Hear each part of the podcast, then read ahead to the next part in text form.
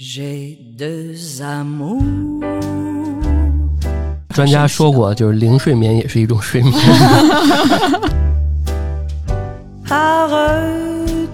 所以我中午必须睡觉。我中午如果不睡觉的话，整个下午会像梦游一样。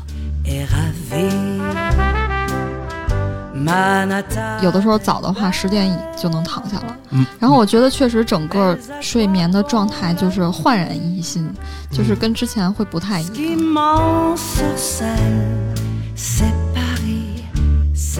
呃，其实转换你平常的生活状态，其实就是休息。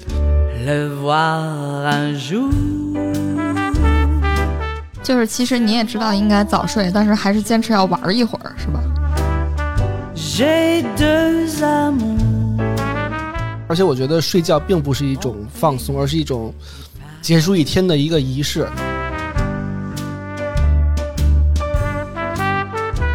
我们把床就只认知到它就是一个睡觉的地方，嗯，所以不要把手机带上床。嗯，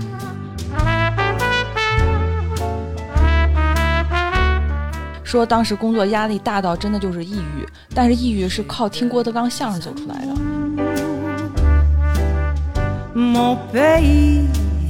听郭德纲的相声，我觉得特别开心的那种，所以绝对不会放在睡前听。那我这一晚上就笑死了。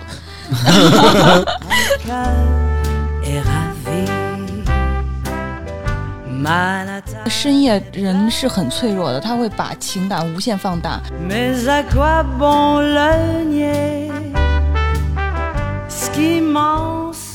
Hello，大家好，欢迎收听安全出口胡聊会议室，我是毛毛。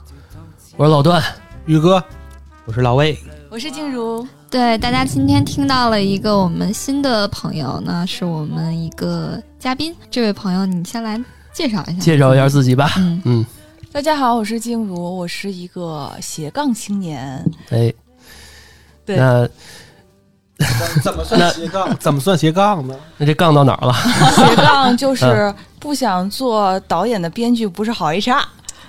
哦，对，嗯大学学的导演，然后一直这个业余的时间做编剧，但是其实已经在这个人力资源管理的领域做了十几年，中间还考了国家心理咨询师二级的证书，嗯然后还是国际认证的讲师，会去大学讲课，业余时间跳舞、做公益等等等等。哦，啊，是挺很厉害。是挺杠的 啊，这杠挺确实挺多的啊。这五道杠儿不止了。嗯，但我们今天其实主要是那个刚呃，进入提到一点啊，就是心理咨询这一块儿。嗯啊，那从心理这一块儿，确实这几年心理咨询这一块儿还挺火的啊啊，涉及到大家方方面面，尤其是今天我们要聊的这个话题，就是这个睡眠这一块儿。这这两块挨着吗？怎么样是？我这进入还的是还是有关系的吧？硬不硬？因为因为心理咨询够大家斜杠哈。大家最核心其实就是焦虑和抑郁的问题，但是其实嗯焦虑和抑郁最直接的表现就是睡不好。睡不着哦对对嗯，嗯，各位听众，只要是你们睡不好，就要开始找咨询一下了。特别是呃，三月二十一号是这个世界睡眠日嘛，嗯然后我们每年的话都会出具一份这个睡眠报告。嗯那今年的这个睡眠报告呢，呃，研究显示，呃，中国人呢民众的睡眠时长比十年前要减少了一点五个小时。现在的话，人均是睡七个多小时一天。七个小时不少了。，对，以前以前是八个多小时嘛。但是趋势还是在减少，是吧？对，嗯然后呃，这个前阵子啊，就是微博有一个热搜，就是说，呃，专家建议大家应该在十点到呃十一点之间睡觉，最晚不过超不要超过十二点。但是有些，比如说像互联网大厂的人，可可能那会儿还在开会呢。那大家都能做到吗？我感觉互联网不也是？互联网大厂不是应该是这个晚睡晚起吗？嗯对人，呃所以我就说嘛，就是咱们在好好工作的时候，人家在健身房啊，然后咱们开始准备要呃苦苦逼的这个加个班，八点多结束，准备要回家呃吃饭啊。其实八点多吃饭已经很晚了，到家九点多吃饭，嗯，然后人家可能在刚开始工作，对吧？啊，但我觉得这是人家生活的规，也是一种规律的方式，是吧？嗯，嗯，就卷那么晚，也不知道为什么。拥护什么啊？对，就就愣卷。那个静茹什么时候睡啊？平常 是这样，是这样啊，就是这个 猥琐我吗我我我跟大家分享，就是我和我就特别亲密的一个朋友，就是他就是你们说的大厂，就我们同同样啊，就是每天能睡八九个小时，但其实质量非常不一样。就他的时间是每天晚上差不多十二点半一点睡，然后准时九点钟起，然后就开始一天的工作。他差不多早晨十点正式进入工作状态，要工作到晚上十二点钟哎，他中间睡不睡午觉啊？睡睡，中间会我觉得他睡得不少啊这八个很好小时啊，这很好对但是他那个我也觉得疲惫感，就是我是能够肉眼可见他那个疲惫感，就他也睡八个多小时，这还疲惫啊但是！非常疲惫。那我跟你说啊，那宇哥还挺厉害的。宇哥真的是凌晨三四点钟还还上抖音在刷视频这块儿，是吧？因为因为我不上班之后啊，睡一觉醒了我给我给宇哥这个报这个叫什么揭露，因为我现在不上班，有些时候夜里面三四点钟刷抖音，宇哥真的是，哎，我是不是这样说不太好？是不是有人有很多人盯着你这作息时间呢？不回小姑啊，不回微信，然后结果刷抖音是吧？没有你要是觉得不合适，我给你逼掉这个。哦，别逼了，别逼了！你都说成这样了，再逼没有意思了。然后，然后，嗯对我公布我的睡、嗯睡觉时间吧，因为我早晨要送这个上小学五年级的孩子赶班车，所以早晨六点半起床，这个是死的，就不会变的。哦哦所以我用六点半再倒推，我要睡满八个小时，所以我每天强迫自己就一定十一点之前一定入睡。哦，嗯，哎，我发现就是很多有孩子的同事真的会睡得很早，他们嗯当然起的也很早。嗯，那我都是上班去的很晚的那一个，然后我当然我睡得也很晚。嗯，我一般都是什么呀？就是，呃，正常时间，比如一点左右睡觉吧，然后，呃，八点起床，这就七个小时足够了。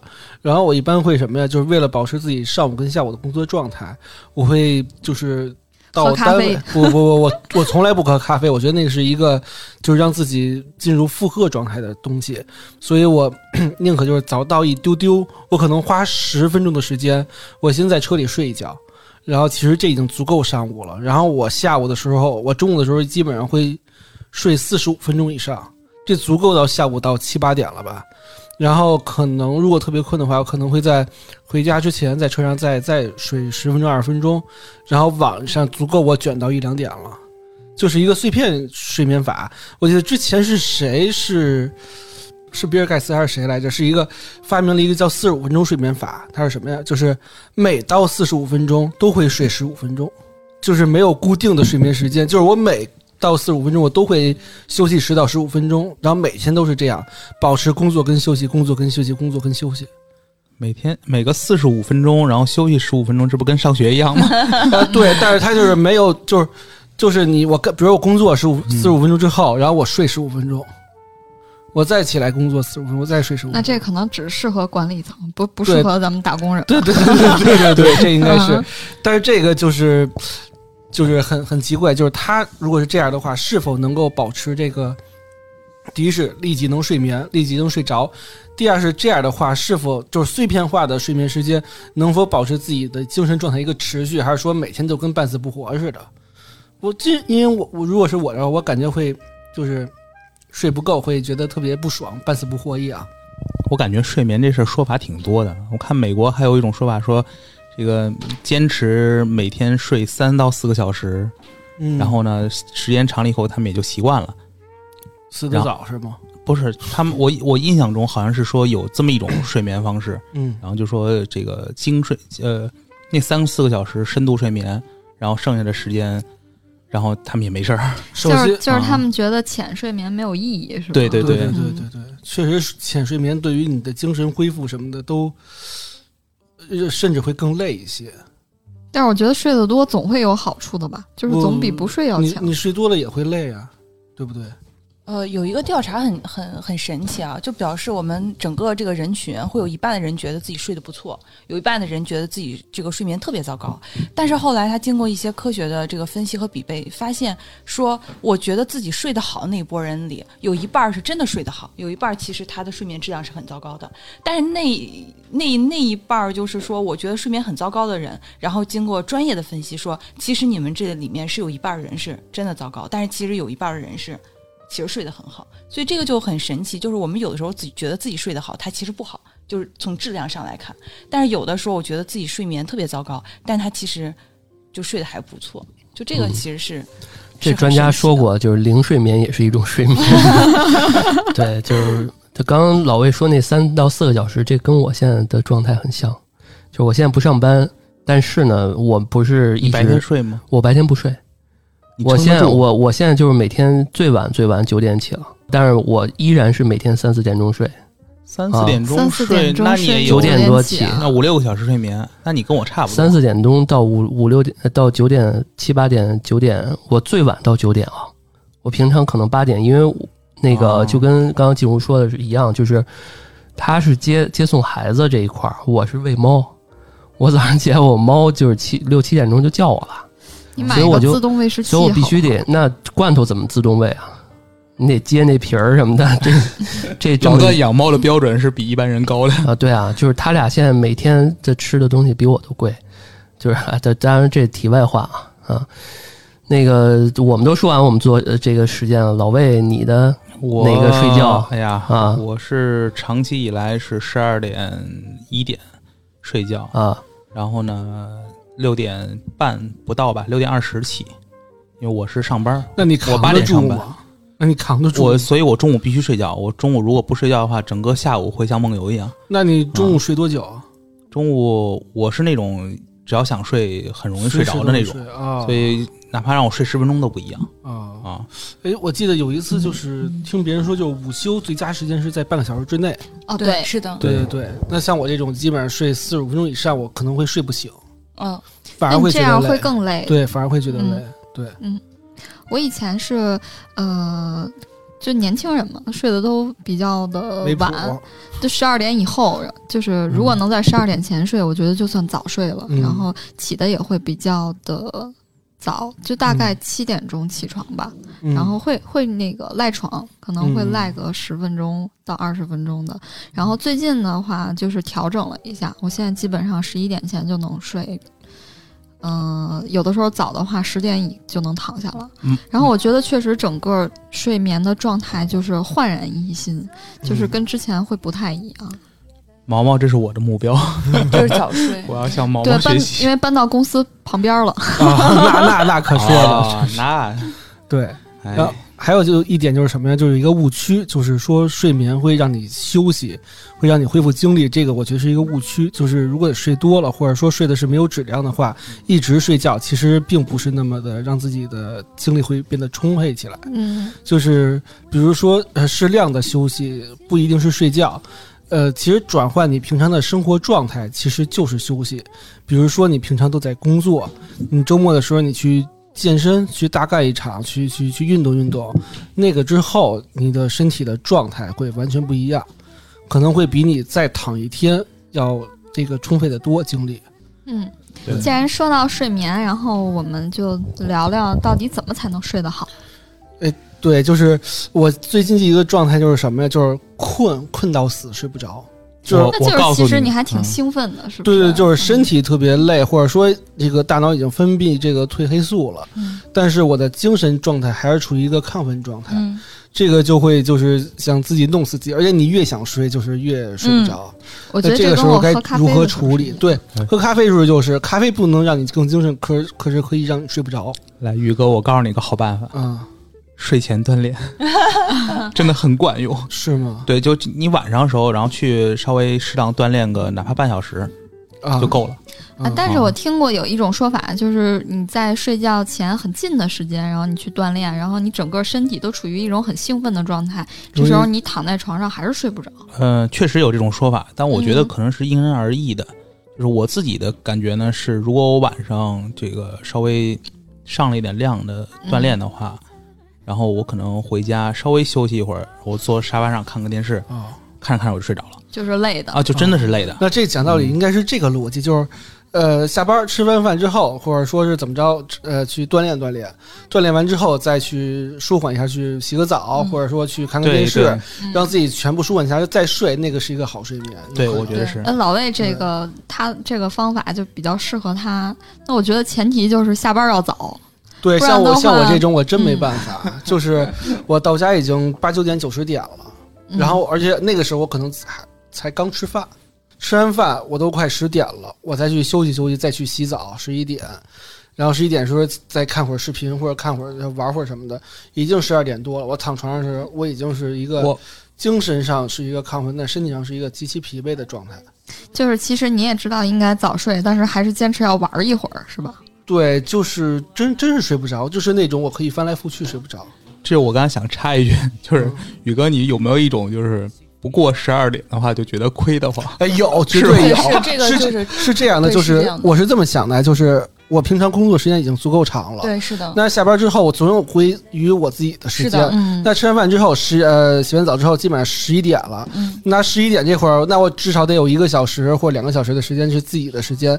这个时间未必干嘛，而且我觉得睡觉并不是一种放松，而是一种结束一天的一个仪式。我觉得放松就是那种我我可以躺在沙发上，或者我可以躺在床边上，我看点东西，或者说我待一会儿，我什么都不干，自己就缓一下。这个时候对于我来说是一个我自己常态的放松。嗯对我能理解，太能理解了。这个就跟我那个朋友是一样的，他每天差不多十一点多、十二点之前结束的工作，嗯，但他不会立刻睡觉。啊他哪怕就玩一会儿游戏，他会觉得那个时间是属于我自己的。对对对对终于到了对我自自己的时间。对对对，我就这种想法。对，其实我也很认同宇哥这个想法，嗯，所以我就陷入了一种恶性循环。我也是，就是嗯当这种想法越来越多的时候，你就是真的会兴奋的睡不着觉，哪怕你前几天都很疲惫了，这个时候我就开始没办法，我直接吃褪黑素了。嗯，然后褪黑素也是一个非常神奇的东西，我也是刚刚尝试啊，因为我轻易不会说喝咖啡或者吃这种东西，我倾向于自己宁可难受，在于让让时间调节自己的状态，或者说让自己多忍一天去调节，我也不会这样。但是我最近吃褪黑素的体现就是，它是摁头睡。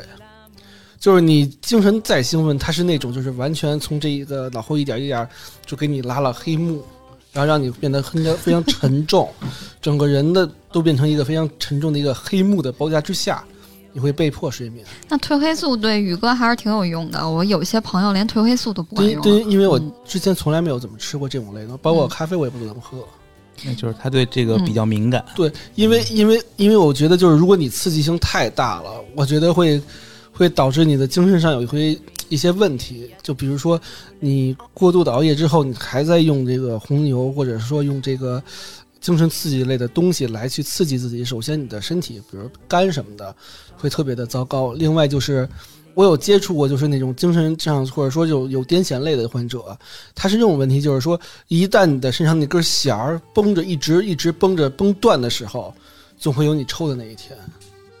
嗯，所以说，我们也不是特别的建议，如果 如果你睡不着的话，然后去呃过多的依赖这个药物啊，然后是这样的，就是本身你的难受已经是自己造成的了，你还在依赖别的东西去帮你扛住这个阈值。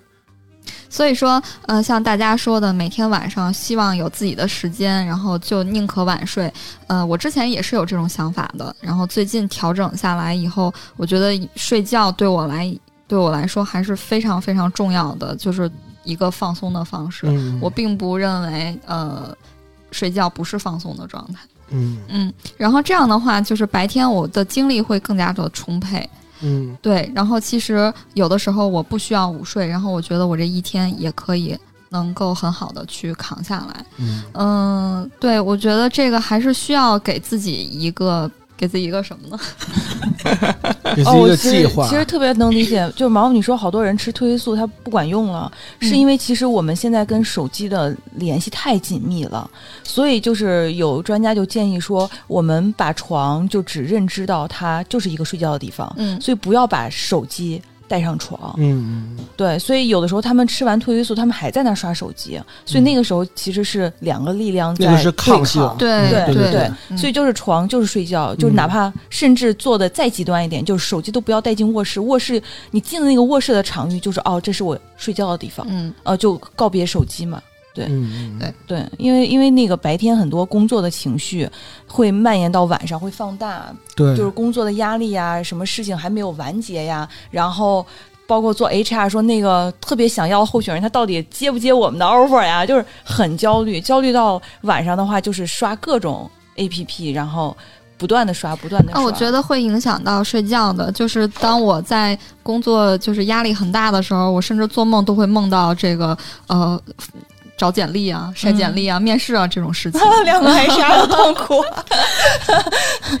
对，呃，其实还有一种就是习惯，就是能证明你的焦虑，就是你会不停的打开 A P P，然后什么都没看再退出去，嗯再换一个对，是的，嗯是的，是的会不会有这。种就是不知道干嘛，需要你就别打开 A P P 了。不是不是，就是你不知道干嘛，那你又想干点什么，又就是那种。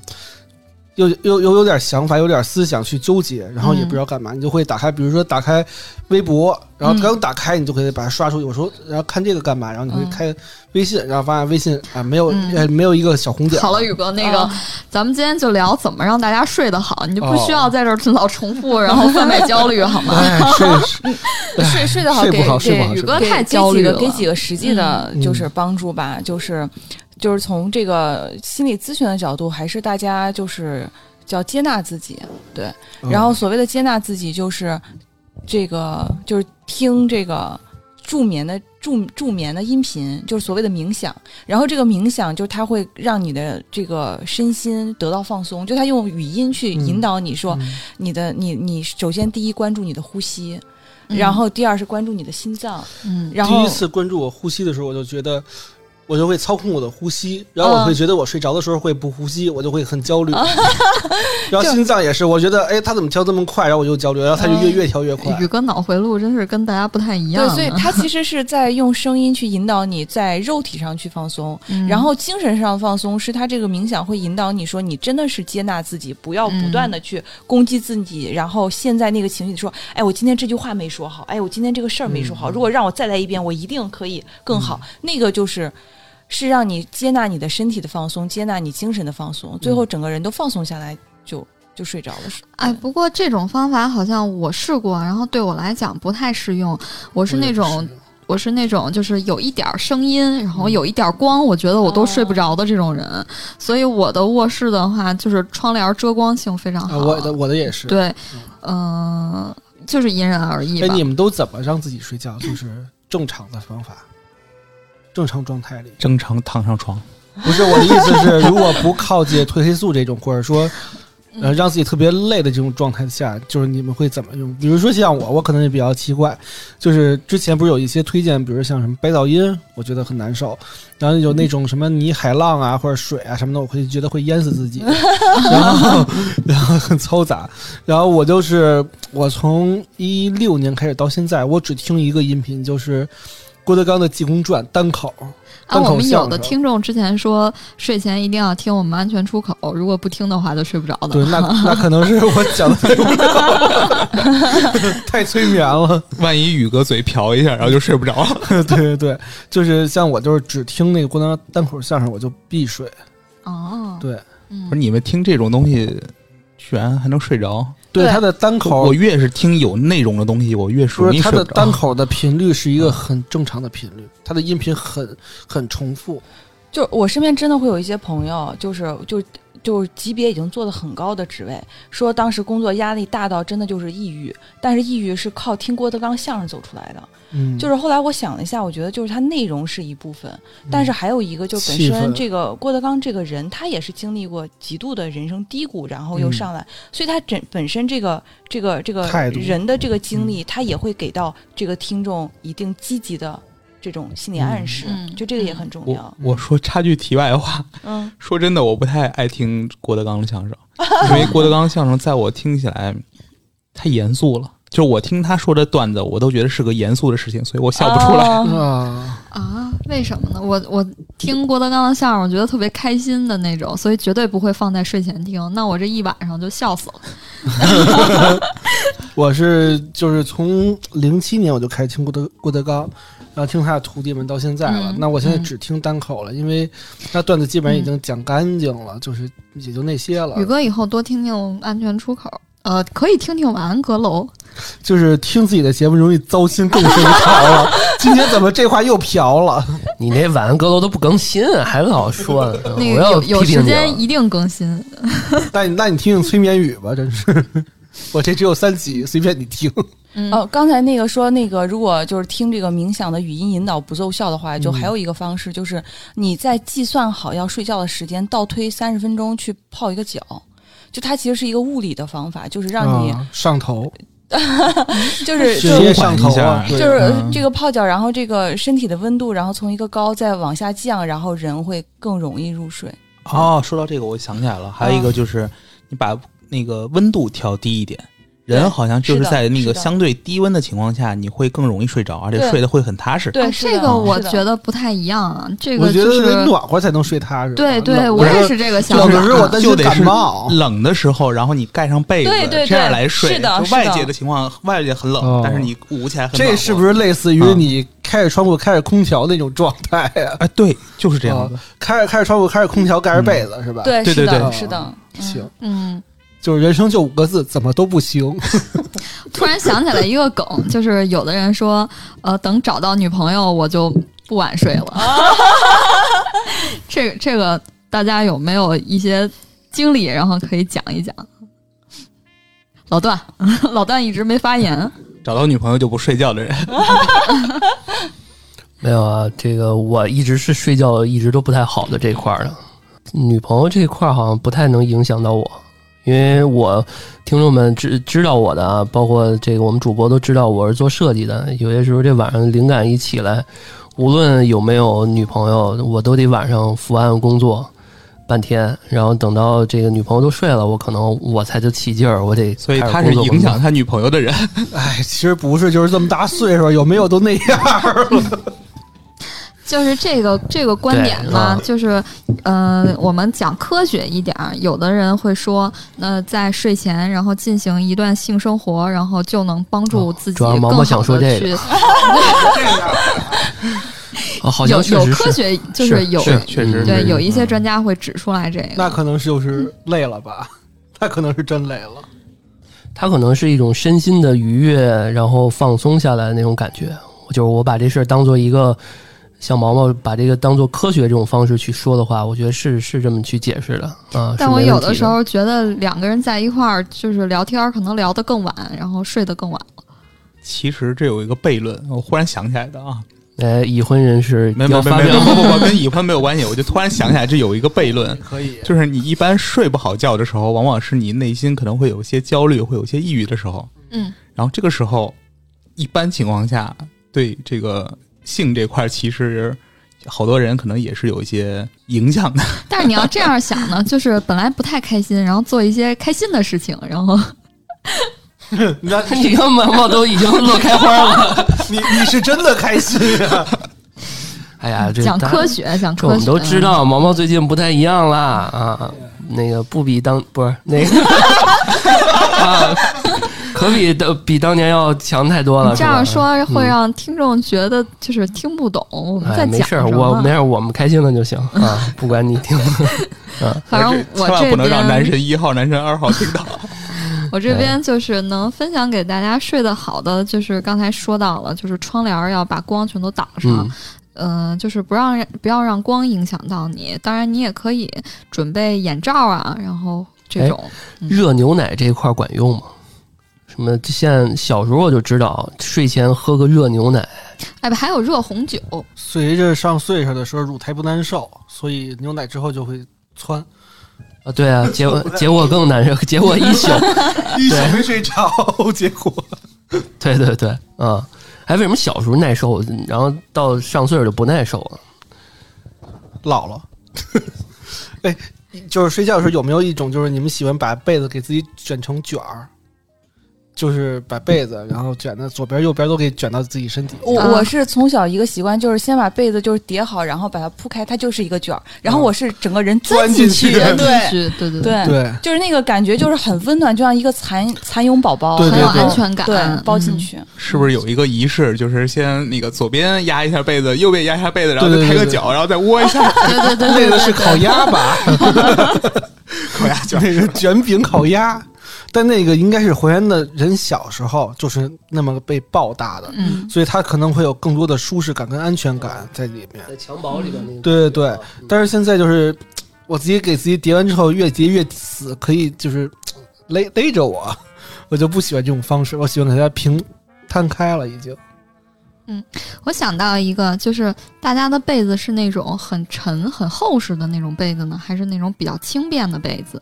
这个对你们睡觉会哦，我觉得薄厚一定就是轻重一定要适适量，包括薄厚。对厚的话会压着你很难受，薄的话你会觉得就是很轻，会没有安全感。对，是的，是的，嗯嗯这也是从小的一个就是安全感的习惯。嗯，对还有我想到就是最近我们家猫跟我关系会比较好，就是睡觉的时候钻被窝，那我抱着它的时候，我觉得我睡的就会很好耶。哎，我有一个疑似啊，疑问就是，呃，因为我没养过嘛，就是比如说你们养宠物、养猫、养狗的，他们都会钻到你们身边睡觉，对不对？你会不会很担心你被它压死？我不知道，我我被它压死，不是不是，你把它 你把它压死，会不会有？我先说啊，嗯这块儿那个呃，第一，宠物特别聪明嗯，啊，然后呢，呃，就拿这几天，不是北京又下一场大雪嘛，是吧？三月份又飘雪啊，虽然不知道这期节目什么时候上线啊，但是这个又飘雪了啊，就这两天又暖气又不不太热，我家猫又开始钻被窝了。嗯，然后那几天暖和，它是真的不钻被窝，就真的很聪明很鬼。然后在这种情况下，而且猫这个生物啊，它是警觉性很强的，稍微有点动静，你醒了，呃，他醒了，你都醒不了。嗯，所以就是你稍微动一下，人家可能跑了，你对不会把它压着的。对啊，这块我得给你给你讲讲解一下。就是 宇哥是没养过，嗯啊，我确实没养过。猫和狗可能那个睡眠时间都是过十二个小时的，就一天的睡眠时间，所以它很多时候睡眠都是浅睡眠，啊，就是很警觉的状态啊。哦一般情况下应该压不着，而且像狗这种生物，你是可以训练让它不上床的。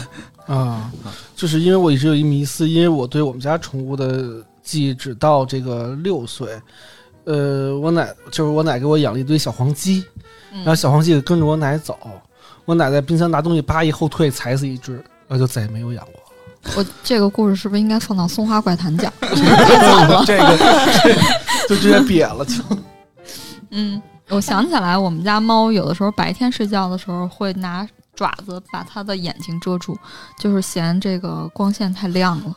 哎，你们有没有听过猫睡觉的那种声音，那种富裕？很治。愈，我觉得很治愈。那个会不会让你们觉得就是很容易睡着，或者说很容易放下心？哎，呼噜那个声音，嗯啊，真的会让我会更安心一些。哦尤其是那个天比较冷，那个你们都知道啊，就是我们那一半的床是给我家那个布丁儿的，是吧？嗯我一般就是我虽然一个人在一个大床，但是一半的床我是不用的，给另外一只猫。然后呢，这只猫在那儿躺着，另外一只猫就在我这个有，如果我是平躺，它在我两腿之间那个位置，它在那儿弄一个小窝，它有脑袋靠在我一边的腿的那一边儿，然后就有一个受一个力的感觉。你要不就是在我被窝里面，就这种情况，然后它在呼噜呼噜的那种声音，其实慢慢你也就会能睡着、嗯睡着觉。突然很好奇，你女朋友来的时候怎么办？女朋友来那没办法了啊，只只能谁被下，对，连连连布丁儿都只能下去了啊。只只能老段下去了。对啊，这当然我觉得就不用交女朋友就挺好啊，这个自己一一一人两猫就是很很舒服这种状态，嗯。哎，已经活成了这个马尔克斯的书里的状态，百年孤独了都快。不是对，，其实挺好。不觉得动物有时候打呼噜很好笑吗？我们家狗打呼噜的时候，我都会笑的不行了。你家狗那是真的打呼噜，猫它一般情况下不太会打呼噜，它是那个它是那种呼噜的那种声音，是它高兴啊的那种，要不就是很疼痛，要不就很高兴，嗯它有两种不同的，但是声音是一样的。对，这还挺好的啊！你那狗是真的呼噜，我们家狗出去玩疯了的话，回家真的会打呼噜。哎，有没有这种睡眠，就是那种 你们平时回到家之前困的困的都真的不行，就是那种闭眼就睡，但是只要一沾床就 就精神起来嗨了。我觉得这个还是情绪的问题，因为嗯我觉得深夜人是很脆弱的，他会把情感无限放大。他这个情感要么是对待工作，因为要么是对待感情，因为我们每、每天人生就在忙活着两个事情。嗯，所以我就记得有一个朋友，他每个星期天晚上是睡得最不好的，因为他又要到周一就是要啊开始一周的工工作。啊他会觉得他的那个工作可能就像一座大山压过来那种，他会觉得好不容易周六周日就躲了两天，但是到周一又要去面对。果如果要是这样，就就换个工作吧，就是别这么累了。就还是身体是第一位的嘛。就如果这样的话，说明你确实不是很胜任这种工作，呃，然后或者压力太大了。或者就是感情，就是有一种感情叫叫求不得，哦，对，所以那个时候那个。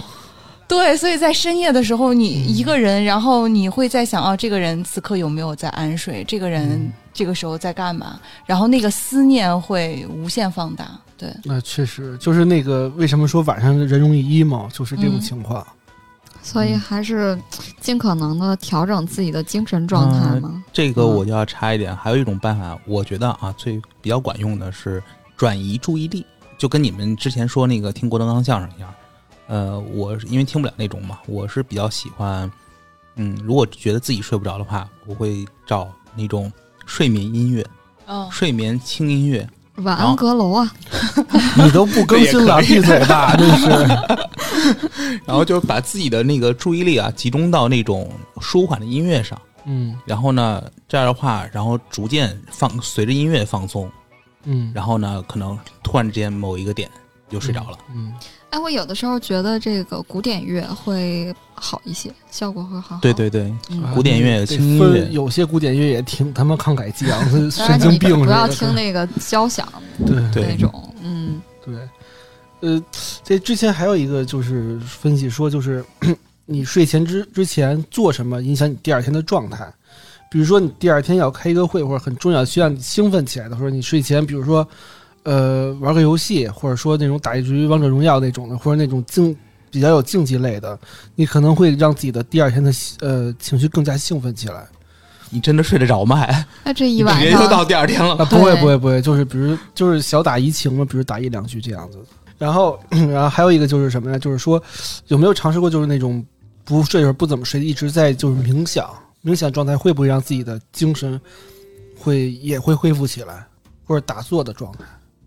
哦，我之前听过一个音频，就很神奇，就是呃叫什么什么的前世今生，啊就他用声音啊一直在引导你，对对，他在引导你，然后去让你能够看到你的前世，就他会引导你，其实，在你脑海里去幻想你在一个地方没有光，然后突然光照进来一个山洞，然后你从这个山洞走出去是桃花源记，对另外一个世界，在山顶洞人，在另外一个嗯。世界你看到了就是前世的你，这个你你就大概这种真的跟着听下来了吗？我真的跟着听下来，因为我为什么听这个？是因为我一个编剧的朋友，一个女孩儿，她告诉我说，她说静茹，我听这个就从来就没有走出过那个洞口，我就已经睡着了，因为前面引导大概四十分钟。哦她说我我永远都没有走出过那个洞口，我就睡着了。她说那个我把这个音频发给你，你尝试一下。然后我就真的就一次又一次的跟着这个洞口的光亮，然后去到去到一个就像你说《桃花源记》的那个，看到上一个、嗯上就是你看到了吗？看到了看到了那你每次看的一样吗？一样哇一，样。真的吗？就是一片草原，然后我是一个在那儿放牧的采花的姑娘，然后穿着碎花长裙，对，每次都是这个。这个是因为他的引导而导致，还是说你自己每一个人都不一样，因为有的人是骑士。啊、哦有的人是其他的职业或者是身份，那要是。引导自己上辈子是个杀人犯，得多糟心，又睡不着了。这个我们也可以回头放到松花怪谈再讲讲吧。嗯我我也引导大家一次，宇哥，你回去尝试一下你的前？生前生是哪个杀人犯？这个这个音频我之前听到过，但是呃，有一些人会说，嗯、它会涉及到一些嗯，就是有可能你会听了这个音频以后你醒不了，就是还是希望大家能考虑一下自己的安全。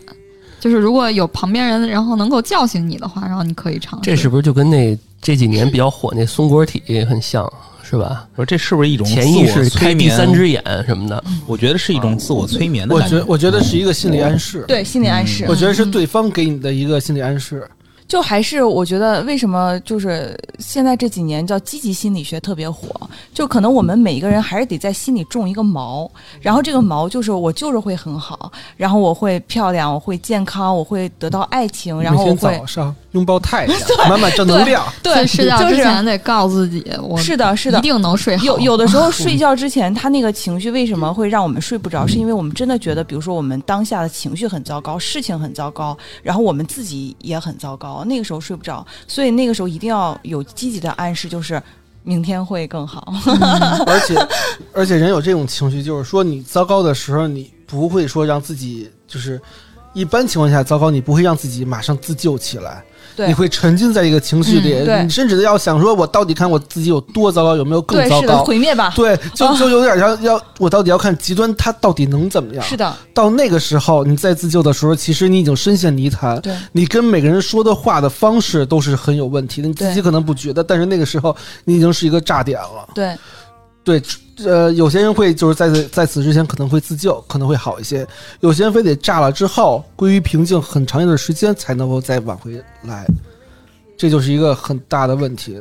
呃，睡觉的时候也会一直在找这个深陷于深渊的状态，嗯就会睡不着了。对，是的，嗯是的，对就不要享受消极情绪，这是一个非常毁毁自己心态跟毁自己人生状态的一个问题。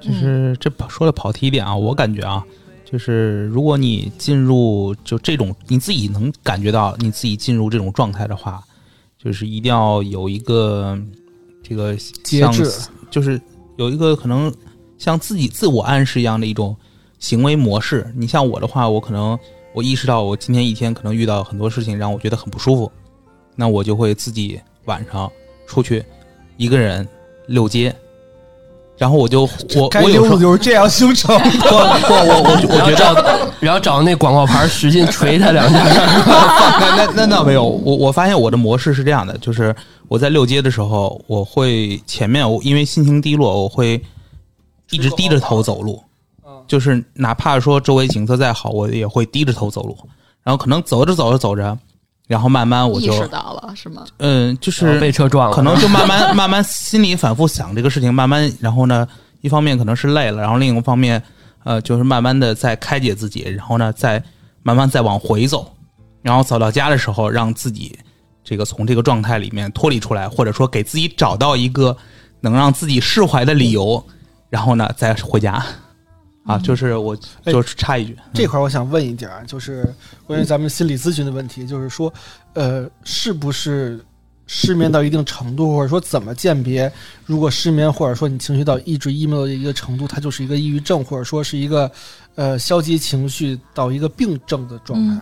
它是这样的，它那个就是无论是焦虑症还是抑郁症，它是有一个自测量表，嗯，然后你去做，然后它分数达到一定的这个一个分值，它就能够判定你就是有没有这个疾病。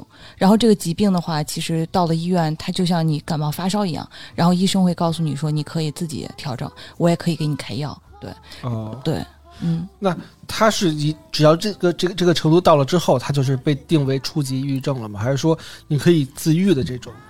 呃，像我之前有朋友告诉我说。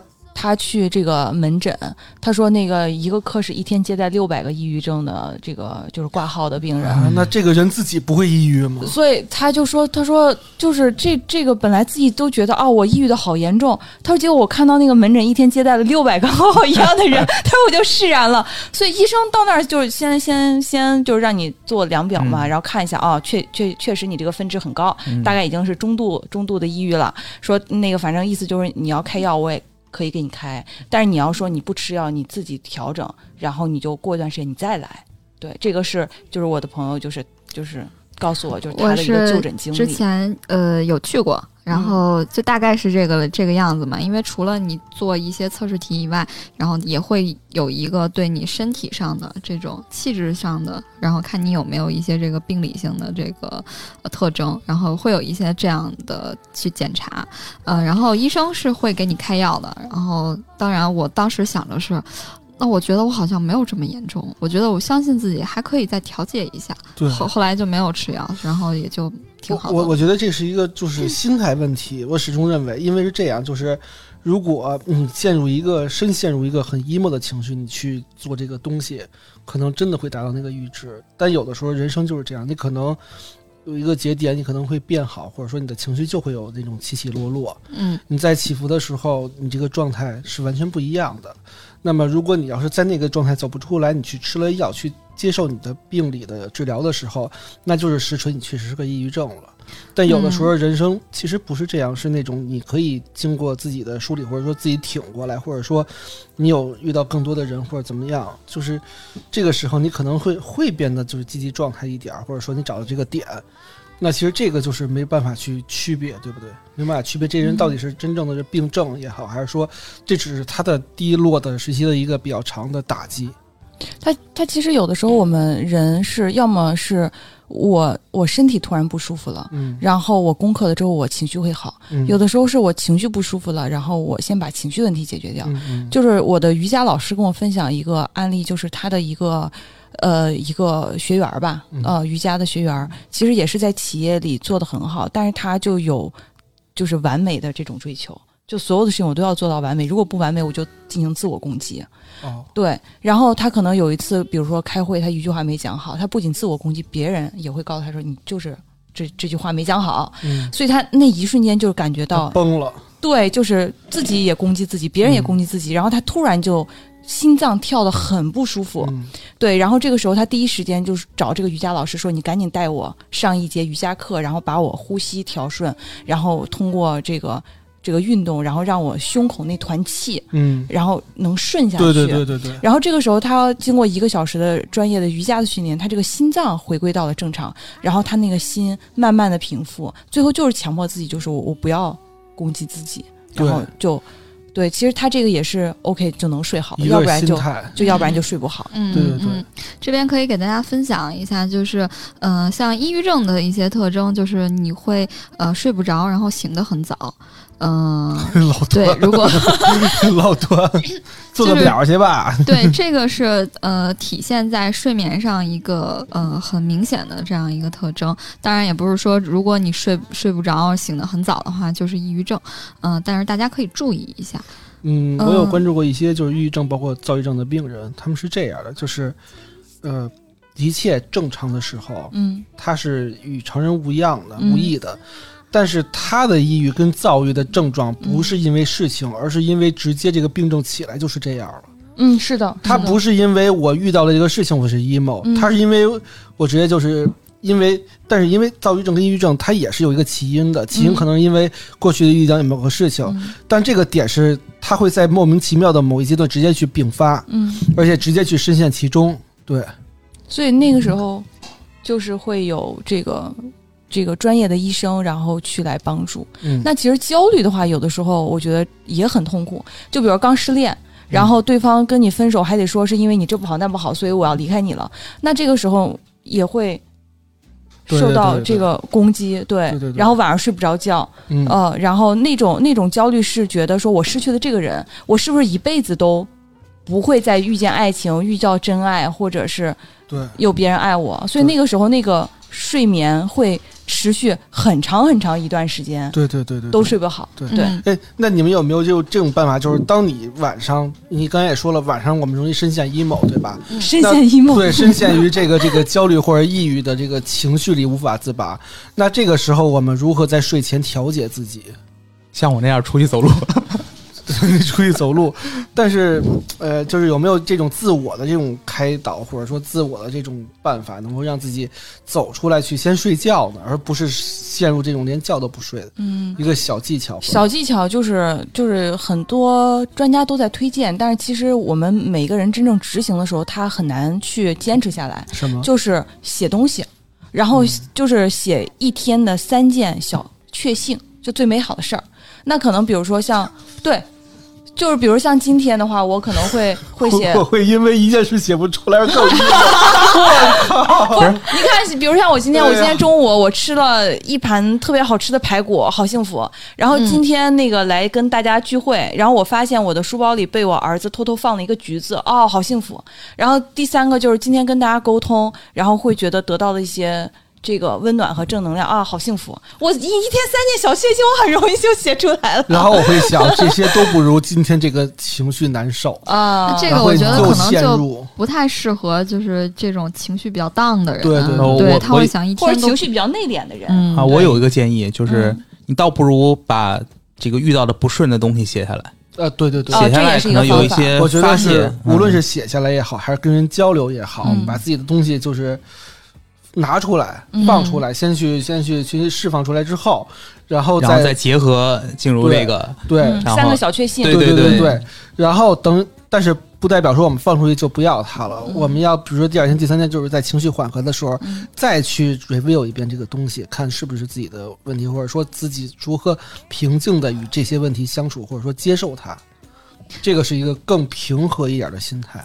我想问一下，大家有没有过不得不熬夜的时候？然后熬夜以后都是怎么去调整自己的睡眠，怎么去补觉的呢？我有，因为像昨天准备稿子的时候就。本来就是这种灵异像的，结果还被吓着了，就更恐怖。然后这种呃睡不着的状态还挺难受的。但是就是多睡吧，我我我的想法就是，要不然就多睡，要不然晚起，实在不行就呃请半天假也无可厚非吧。就是嗯如果要调节自己的这个状态，多睡一会儿，或者说让自己运动起来更健康一点儿。我觉得就是睡眠永远离不开的是，第一是心理健康，一个是身体健康。就是第一是让自己快乐起来，第二是让自己的身体别那么像我这样。对，嗯多多多运动运动。老魏说的那个是好的，就是提前运动运动或者走走，其实对自己的睡眠嗯是有好处的。嗯有这样一本书叫《睡眠革命》，然后书上说我们想要补觉的话呢，可以利用好三十分钟的可控修复期。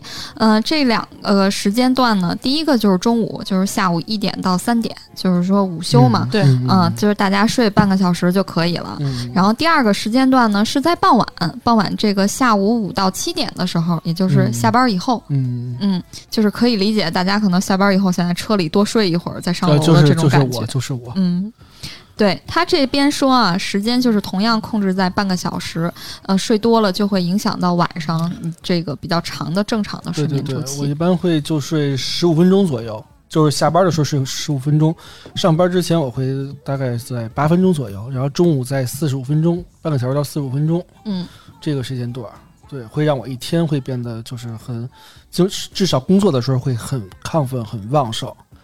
然后晚上的时候，就这个确实是问题，我可能会在一两点睡，但是我希望我能够调整到，呃，十二点之前。这样的话，我应该我应该会学习老魏这种方法，用用我就是咱们用那个菲利士棒，你有用过吗？会不会让自己就是恢复过来？你你说哪个哪个棒就是那个棒棒，就是那个啊？就那个那个那个对对对，核心力量那个颤动的那个对，我也不知道那个会不会真的有用，但是就是酸的很。不是你要带货的是吗？不是不是不是，就是就是说呀，因为就是呃，一般晚上太晚出去运动，真真的就是嗯不太方便。而且对于女生来讲，可能也不是不能说女生吧，就是男女平等。就是对于有一些人来讲，可能晚上出去锻炼不太安全。嗯，对，男生男生也不安全。怕被大灰狼叼走了。刚才提到的这个《睡眠革命》这本书，我印象特别深刻的就是，嗯，之前我们有这个同事，就是这个原来的单位，然后大家都很熟悉，然后但是他突然去世了，然后我们大概有十多个这个同事说大家就聚一聚，然后我记得我当时就是买了十多本《睡眠革命》，然后去送给每一个人。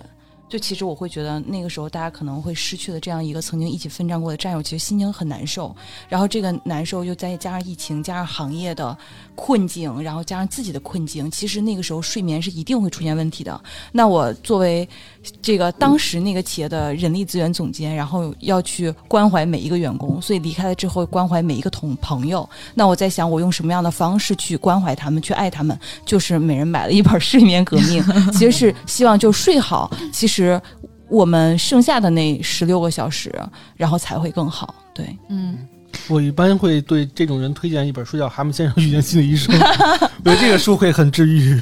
但是无可厚非的是，我们现在加班的人越来越多，工作压力越来越大，就是这种呃社会的状况，其实我们是没有办法去呃反向的去去逆着来的。嗯呃，因为身边的人都在卷，那如果你不卷的话，可能确实没有办法生存下去。但对但是我觉得，但是我觉得我们的这个社会这个氛围，就是还是应该去做一个正向的倡导。对对对对对对，而且我觉得就是工作跟生活真的要分开，就是一定要给自己这个一点儿生活的状态的这个时间，哪怕是就是多晚睡一点儿。我我我自己认为啊，这不代表所有人的标准，就是我觉得还是要给自己的生活一点儿时间，去平衡自己的人生，因为你的人生就是工作只是你人生中的一部分，它不仅是为了实现就是你的财富的这个追求，也是实现你个人价值的追求。但是其实除此之外的话，也有更多的东西是值得你去发现，更值得你去追求的。对，因为工作其实也是这个追求财富的一个方式而已。嗯，我自己感觉最痛苦的就是，比如说头天晚上因为这个玩了手机或者什么情况，反正就是没有睡够六个小时。嗯，我第二天就是我的那个痛苦不来自于说我睡得少，而嗯。来自于心里告诉我说：“嗯哎呀，我对我少睡了，我就很很难受，很难受。”对。对，嗯，总觉得缺点什么，但其实对可能你身体并不这么想。对、嗯我身体觉得其实六个小时就六个小时吧。就嗯，有的时候你可能身体就是你睡少的时候，身体也不会觉得就是说多难受。有的时候你睡得特别多，你身体也照样会很困。嗯，这是随着你的这个睡觉的时候的这个质量而导致的。对，嗯。所以刚才毛毛说你最近睡得很好，说十一点之前入睡。其实对我觉得这个更多的是你内心的满足，就是你对觉得哎呀，我很需要睡觉。对嗯，内心的满足。对，嗯其实如果我睡少了的话，就很容易头痛。就是偏头痛的话，你是根本没有办法做其他的事情，没有办法正常的这个是工作生活的。这个是我睡觉另外一个辅助的药，叫 EVE。就是我工作压力大的时候，我会头疼的睡不着，或者说缺觉本来就会头疼，所以我会吃 EVE。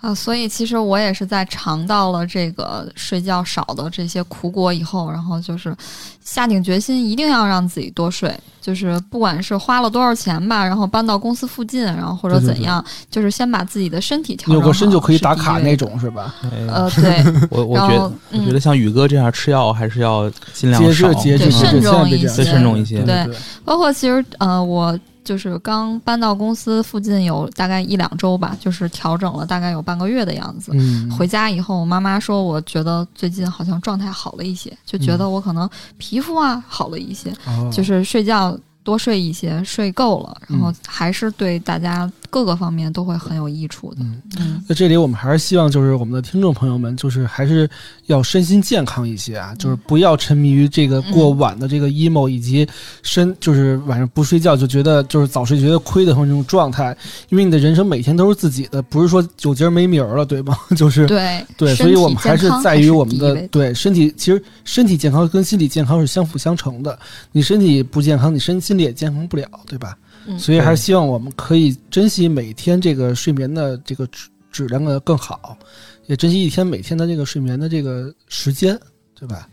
嗯，所以今天我们说，为什么说谈睡眠这一期，主要是也是大数据的一个判断，就是一个是我们在购物的平台能够看到这个下单的时间越来越晚，对对，然后包括就是买像直播带货这种，像那个宇哥刚才说你吃的这些，对对对。其实太多的人在对对对。在购物平台上买，那个数据特别庞大。对。还有就是，当我们晚睡的时候，也会发现哦，原来这么多人还都在，就是我一打还都在开抖音，使用着手机。对，一打开抖音老段在线分享，嗯。对，熬夜对对我们的身体啊，还是伤害很大的。大的。对，老话说睡个子午觉嘛，对，对所以大家不要觉得那些都是危言耸听，对对对。就是不要觉得身边尤的那些人不会发生在自己的身上。尤其就是现在越来越多的这种大厂的这个猝死的现象啊，真对，的我觉得就是对睡眠要有一个正确的认识，然后呢，对自己心理要有一个正确的暗示晚睡觉啊，不是，然后做一些好的安排。对，嗯早睡觉不是血亏好吗？那先呃，也也劝我们的听众朋友最好不要熬夜听我们的电台吧。希望大家可以，呃，虽然希望大家能够喜欢听我们的节目，但是希望大家能够在白天的时候，嗯、对，用一个比较充沛的精神来听我们的不要。熬夜，对，对，就是白天摸鱼的时候，那个 就是觉得刚被领导和老板排挤或者骂的时候，听听我们电台啊。对，听听听我们怎么骂老板的那期。对对，我们反正节目非常多样性啊，总有或者能当催。眠节目也可以。对对对啊，嗯 对，哎，我其实我觉得就是就是可能听众有时候听他那个觉得喜欢的点不一样。我觉得我今天以后就是我我回到家就我们这一期上线之后，我听的时候，我觉得最治愈的就是五个人同时笑，就是这个很治愈，这个非常对对治愈。对嗯对，但是 其实录音的状态跟听的状态是不一样的，就就是你一人在这儿就开心的跟我们聊了笑了，其实我们的听众在底下会觉得完全不一样。嗯 对，对，还有听众骂我们说：“哎，这帮人干嘛呢？对吧？笑什么呢？啊，他他没有那个共情，对，所以那个还有就是我这里面最后我我我们今天节目也快到尾声了嘛，嗯还是要强调一句啊，就是很多听众听播客还是寻求娱乐和学习并并存的，对啊，但是现在有很多平台。的导向是还是希望大家学东西，我觉得无可厚非也没错儿啊。但是如果这个东西最后还是给大家更多的焦虑，无论是播客也好，还是其他平台也好，那我觉得可能就让这个时代变得越来越焦虑。嗯那现在人们活得越来越那什么，所以我觉得这也是我们电台一直倡导的一种一种情况，就是说我们希望给大家带来更多快乐。嗯啊，骂老板我们不会告诉大家我们职场该怎么做啊，一二三四，我们就是说不吐不快，我们把这事儿吐出去了啊，然后让大家觉得挺嘻嘻哈哈、挺开心，传递一个快乐，我觉得就足够了嗯。啊。对。对，嗯，那行，那我们今天就差不多就这样嗯。啊，嗯。也非常感谢那个静茹今天做客安全出口嗯。我们这个平台，然后欢迎常来吧。谢谢谢啊谢大家。行，那我们今天就这样啊。嗯，感谢大家收听《安全出口》，这里是胡聊会议室，我是毛毛。宇哥，老魏，老段，静茹。嘿，嗯那我们下期嗯再下期再见，拜拜，拜拜